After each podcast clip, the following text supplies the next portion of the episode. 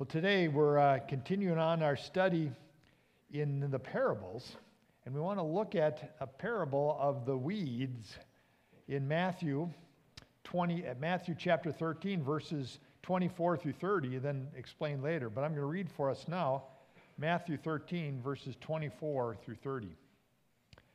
Jesus told them another parable. The kingdom of heaven is like a man who sowed good seed in the field. But while everyone was sleeping, his enemy came and sowed weeds among the wheat and went away. When the wheat sprouted and formed heads, then the weeds also appeared. The owner's servants came to him and said, Sir, didn't you sow good seed in your field? Where then did this, the weeds come from? An enemy did this, he replied. And the servants asked him, Do you want us to go and pull them up? No, he answered, because while you're pulling up the weeds, you may, may uproot the wheat with them. Let them both both grow together until the harvest. At that time, I would tell the harvesters first collect the weeds and tie them in bundles to be burned, then gather the wheat and bring it into my barn. So may Jesus give us insight into his word today as we look at the word of God. What do you get excited for? What kind of things are you excited about? About, you know, when you can't wait for? What happens to all of us, but especially kids, when they're waiting for something. I know when my son was young and he was having friends over, he would, it's getting near the time, like 30, 20 minutes before, he would sit on the stairs right in front of the front door and go, When are they going to get here? When are they going to get here? It was such a dramatic thing. It's like, okay, they'll be here in 15, 20 minutes. Oh, I can't wait, Dad. you know, they can hardly contain themselves. You know, half an hour seems like forever to a child who's waiting. But let's be honest, m- most of us don't like to wait as adults either. We've built a society that doesn't want to wait. We have a whole category called fast food, don't we? Because we don't want to wait, we want to get it right away. But the other side of things where we do wait. Everyone's waited at a line in the airport, getting through security, waiting for a gate, having a plane delayed or canceled. And, you know, even in that setting, what can happen to waiting? Does everybody wait patiently and kindly? No, not everybody. We don't like to wait. We think of speed and efficiency and we value them in our culture, but sometimes we need to wait. I've heard of this service where you file your income tax return and there's services where you don't have to wait two or three weeks for a return. They'll give you a loan for the money right now for a fee. It's like, really? You can't wait a couple weeks? But we don't want to wait. We want it right now. We can appreciate the briskness of getting it now, but we have to realize the greatest of all virtues isn't the fact that we never have to wait. Patience is a virtue. Waiting. There's good things that can come out of waiting, even if we don't like to, lo- like to do it all the time. Because we live in a world which we all know is a mess. There's trouble, there's trial, there's difficulty. Not everything happens at the time frame that we want it to happen. Patience is a virtue.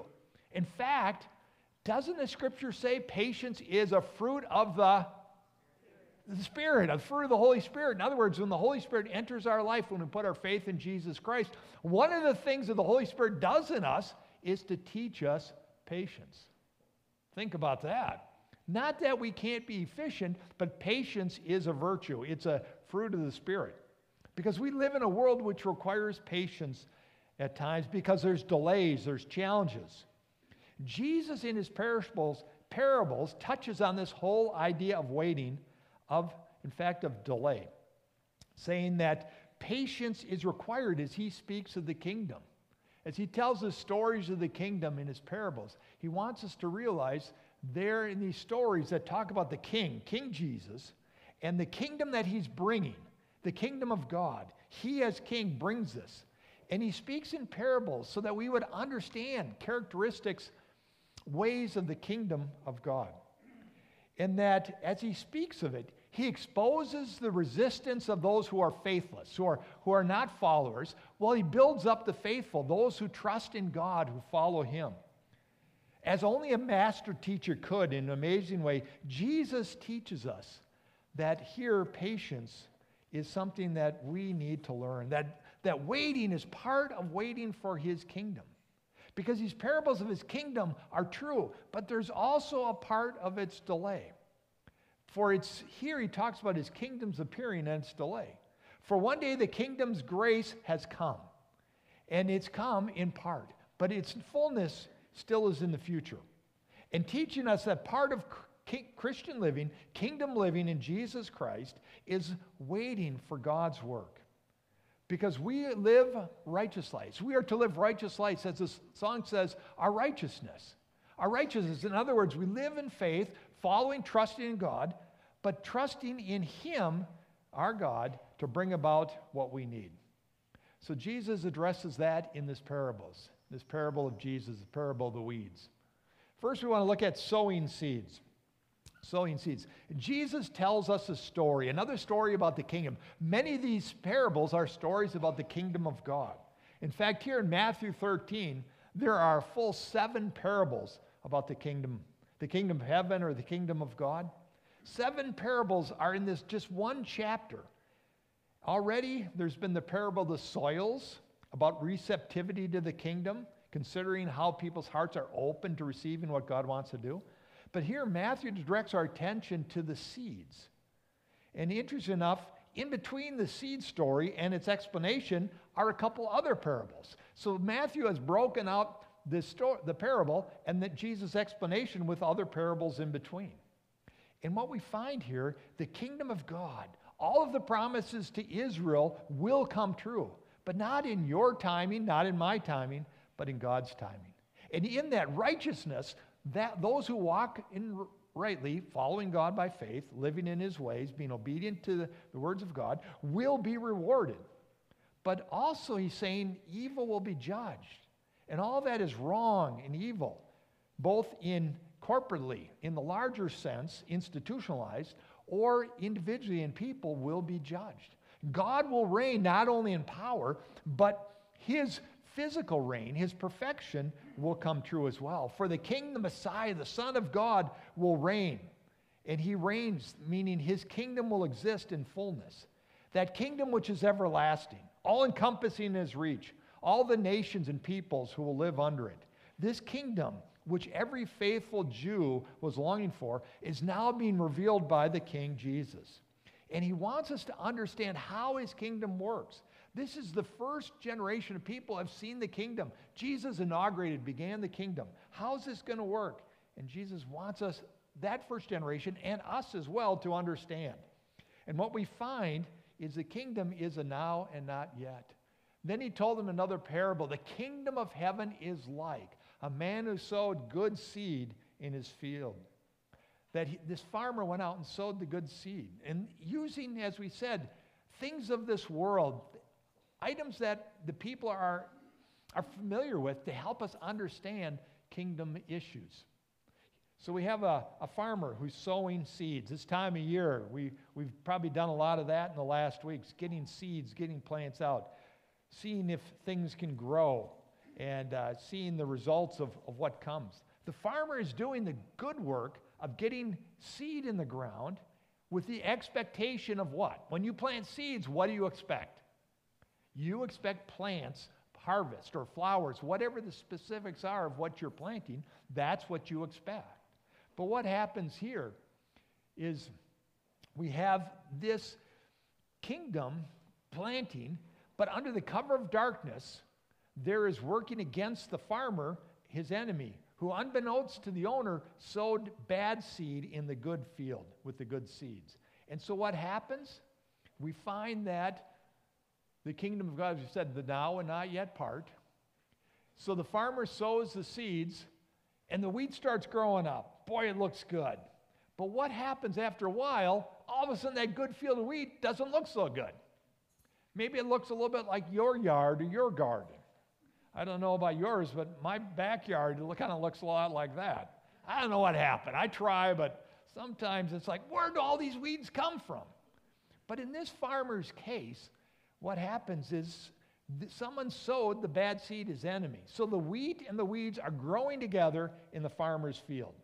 And the workers for the farmer go to him and they're alarmed by what happens. And as they talk to their boss about this development, unsure how it took place. They know they planted good seed. It wasn't them, they hadn't messed up. But the farmer figures out what happened. It was my enemy, the one who opposed me, who against me. It could only be him. And so they ask him, What should we do? The workers wondered. Should we boot up, pull up the weeds?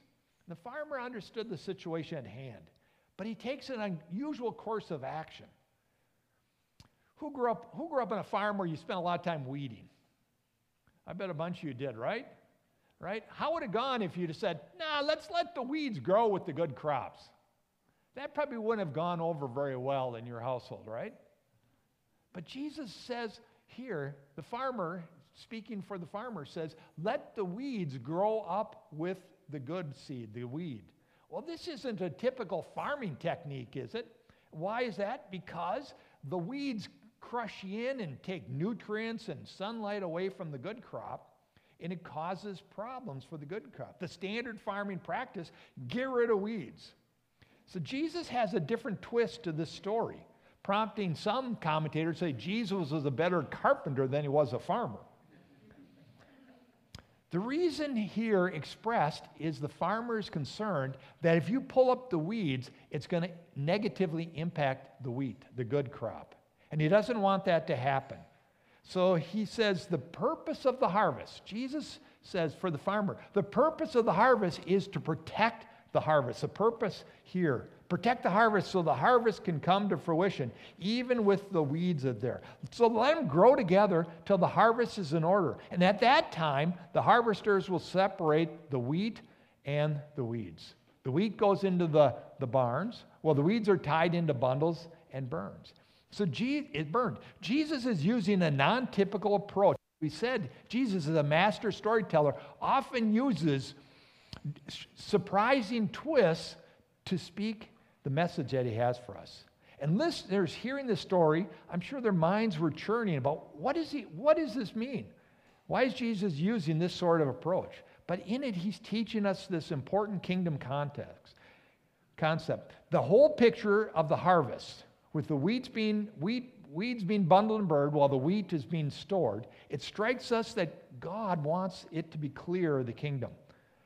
Why would you rather, what would you rather do? Would you rather be residing in the barns as wheat or be the weeds that are burned? And this little guy out pulling the weeds. Weeds cause a lot of problems and difficulty. But here, Jesus, in the story of the farmer, says, let them grow together until the harvest. And Jesus doesn't want us to miss the crucial nature of what, he's, of what this means in order that we learn and understand, that we live in light of His truth. Jesus devised these stories to drive home the point for us, more than just say it specifically, so that the images and the stories can really sink in our minds and our hearts. And as some think that this is just so common and silly, but what we find here going on in verse 36 and following, the disciples didn't understand what Jesus was getting at, so they asked him specifically, What does he mean? As Jesus tells the story, the disciples wanted to know the explanation. And so that's what we see in the second part of this, waiting with the weeds, in verse, verses 36 and following. Verse 36 When he left the crowd and went into the house, the disciples came to him and said, Explain to us the parable of the weeds in the field. In other words, they're saying, Okay, Jesus, we don't get it. Explain it to us. What does this mean? What is this waiting with the weeds, so to speak? Explain to us the parable of the weeds in the fields, they wanted to know. And in it, Jesus lays out for us what each group represents and what the meaning is. And it's quite interesting on, on several levels, I might say. But Jesus wanted to make sure that his disciples, that the people who Matthew wrote to, as well as us, are clear about what he's talking about. So there's no uncertainty as to the meaning of this parable and who the people are. The parable is about the kingdom of God. And who are the, the players? The sower is the Son of Man, Jesus' favorite self descriptive term, the, Son of Man. So, in other words, that's Jesus, the sower, the one who plants the good seeds. The field is the world, the world of our lives, our existence, where we live. Good seed is the people, the kingdom, those who are follow after Jesus. That's the good seed. The weeds are people of the evil one, those who reject Jesus, who live following their own way, whether it's both institutionally or individually, they're that which is opposed to Jesus Christ. The enemy is the devil, the deceiver, the enemy of our souls. And the harvest, that common term for the end of the age, a standard metaphor for the day of judgment when God will return to judge all, all work and all people. So here, Jesus has identified the participants. And now he outlines in a, we could say, a dramatic arc of the parable storyline. As the weeds are pulled up and burned, so it will be at the end of the age. Look at what he says. The Son of Man will send out his angels, and they will weed out of his kingdom everything that causes sin and all who do evil. What we have is Jesus is starting to paint a picture of what's taking place here. He's taking a, he's saying who the players are, and then he's giving us a little glimpse of the end. That there will be judgment at the end for the weeds, while there will be reward for the wheat, the followers of Christ.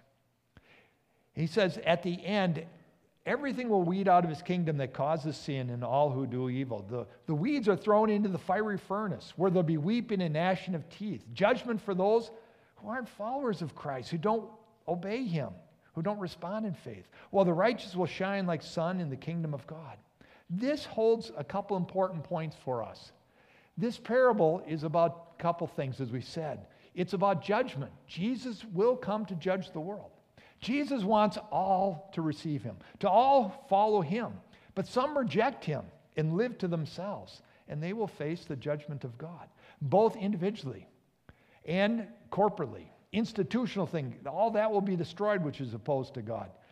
But also, praise God, it's not just about judgment, it's also about grace. Jesus is coming for his followers. These are important concepts for us to realize as he makes his point of this parable, trying to get at the heart of what's taking place. That grace, Jesus has come to do his saving work. For all who look to him by faith, who trust him, who follow him, he will save us, he will redeem us. And this is not for just this world, but for his eternal kingdom. But concurrent with grace is the work of the evil one, and judgment will come to those who reject. Because sin has entered into our world, and there's that rebellion from God. And Jesus has entered the world to re- reconcile the world, all who receive that message are saved, but those who reject it will face judgment. But at the same time, what do we find? Jesus and Satan are both at work in our world. This is a crucial point to, for. Uh, them and us to understand. Because think of it in the first generation of, of followers of Jesus, they received Jesus. They think, oh, his kingdom has come.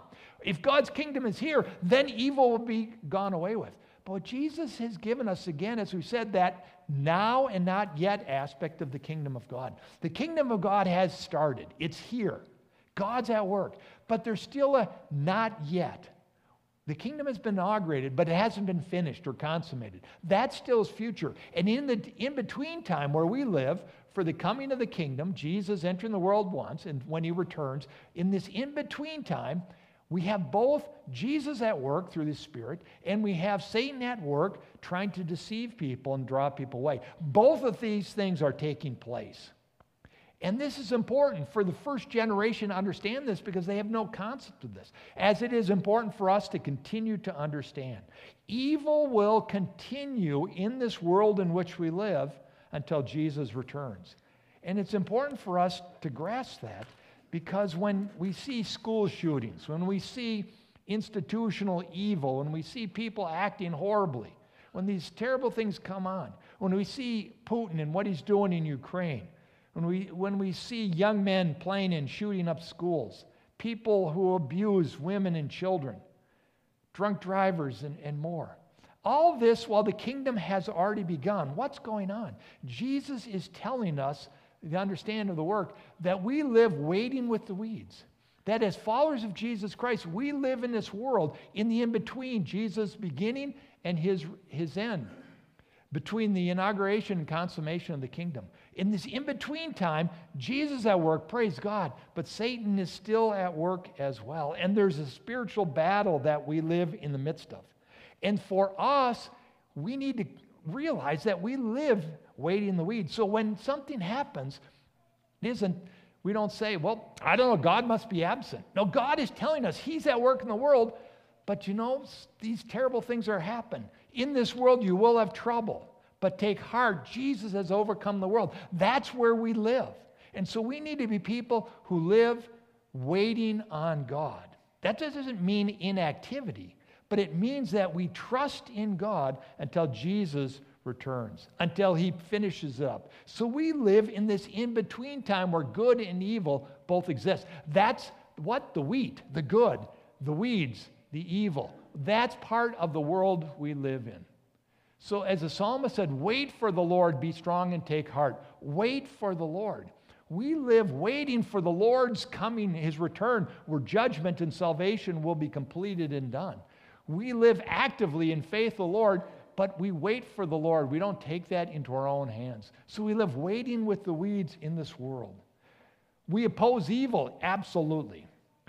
But remember, it's the government's role, as in Romans 13 tell us to restrain evil. It's not our individual work to, to judge or restrain evil. And we see the church in history, when it's tried to do that, how it's failed, whether it's the Crusades or John Calvin's approach to burning heretics.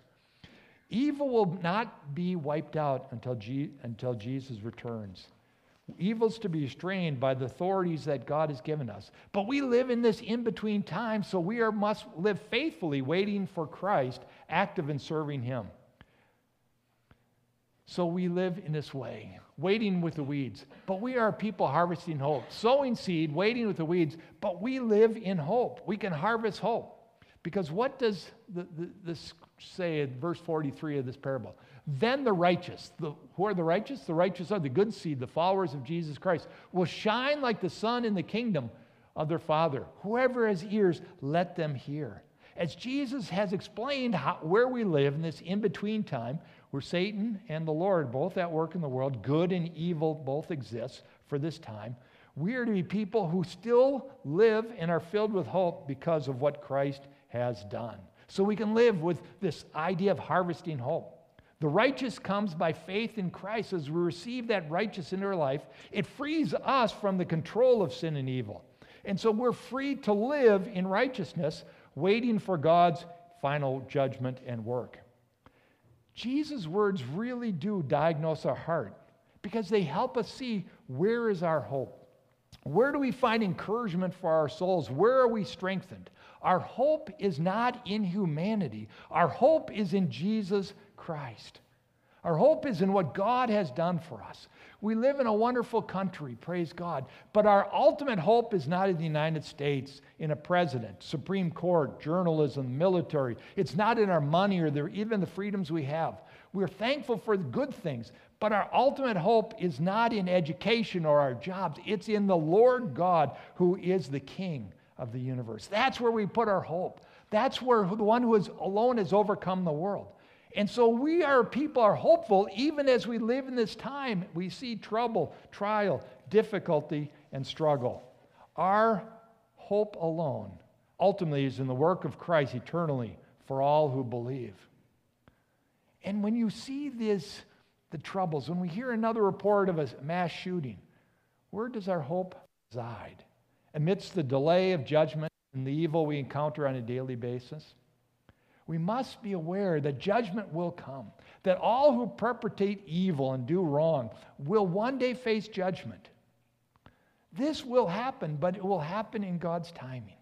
It's not in our timing, it's in what God says He will bring it about. This helps us understand, though, we have one or two positions to take. We're either the good seed, the wheat, who reside in his barns, in his kingdom eternally, or weeds, that will be burned. There is no third position. We live in a culture which rejects judgment on so many levels in a variety of ways, on many different things. We are people whose hope is in the future promise of eternal grace in Christ. That's our hope. But we live in the midst of this society and culture which doesn't believe in judgment. Think about this long running advertisement campaign, which I'm going to guess a lot of you have seen where it says, What happens in Vegas stays in Vegas. With the whole idea, you can go to Vegas and do all kinds of stuff, and you know what? It stays there, it doesn't follow you around. You know what that is? That's a lie. That's a lie. That's a, a falsehood of Satan. That somehow I can live in this way which doesn't affect my life. I can do stupid things, it doesn't have an impact. Now, that's a lie.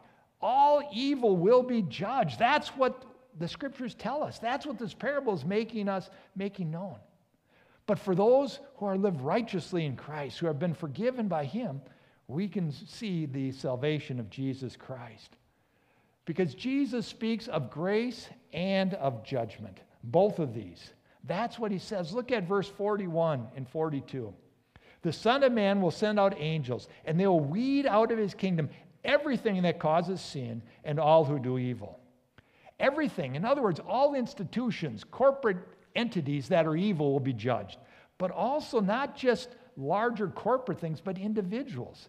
Because it says they will weed out of his kingdom everything that causes evil and all who do what? All who do evil. So the institutions that are evil will be judged, as well as individuals who do evil. And they'll be thrown into the blazing furnace where there'll be weeping and gnashing of teeth.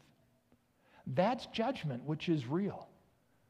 But praise God, that's not the end. We are those, anyone who has ears, let them hear. Anyone with ears to hear should listen and understand. We see this term used some 15 times in the New Testament. If we have ears, let us listen. In other words, open your heart to God's truth. The God who made the world, who loves you, who cares for you, who's revealing to you truth.